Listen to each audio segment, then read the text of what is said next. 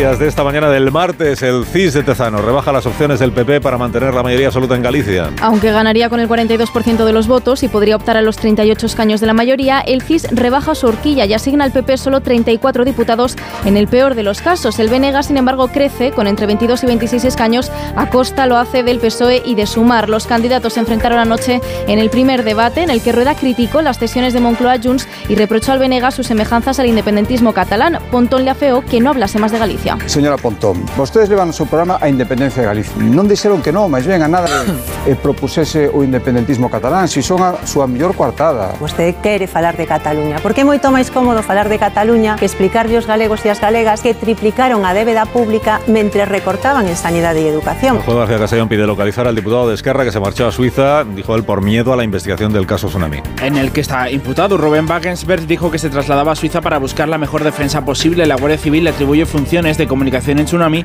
y le vincula a acciones como el bloqueo del aeropuerto del Prato o el corte de la AP7. García Castellón ha pedido localizarlo, justificando que una de las finalidades de la fase de instrucción es asegurar la disponibilidad de los La investigados. joven que denunció a Dani Alves por agresión sexual ratifica su versión ante la jueza. En la primera jornada del juicio han declarado también la prima y la amiga de la víctima con las que salió de fiesta aquella noche. Ambas han explicado que el futbolista tuvo una actitud babosa y que cuando la denunciante salió del baño en el que presuntamente se cometió la violación, se echó a llorar y solo repetía que le había hecho mucho daño. Hoy está previsto que declaren trabajadores de la discoteca y amigos de Alves. La ONU encarga una evaluación de la Agencia para los Refugiados Palestinos tras la colaboración de algunos de sus trabajadores con Hamas. Un grupo independiente valorará la labor de la agencia y determinará si está haciendo todo lo posible para asegurar la neutralidad.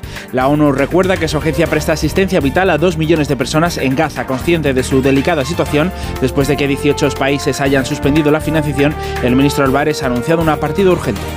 La situación de UNRWA es desesperada y hay un grave riesgo de que sus actividades humanitarias en Gaza se paralicen en pocas semanas.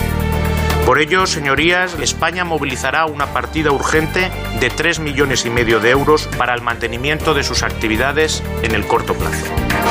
Los españoles necesitamos siete años y medio de salario bruto para poder comprar una vivienda. Y durante el primer año destinamos más del 39% de nuestros ingresos a pagar la hipoteca. Es el mayor esfuerzo de los últimos 12 años, según el Banco de España, y no ha dejado de incrementarse desde 2021. Mientras los precios de la vivienda siguen subiendo, lo hicieron en enero hasta los 2.215 euros el metro cuadrado, según Fotocasa. Es un 7,5% más que el año anterior.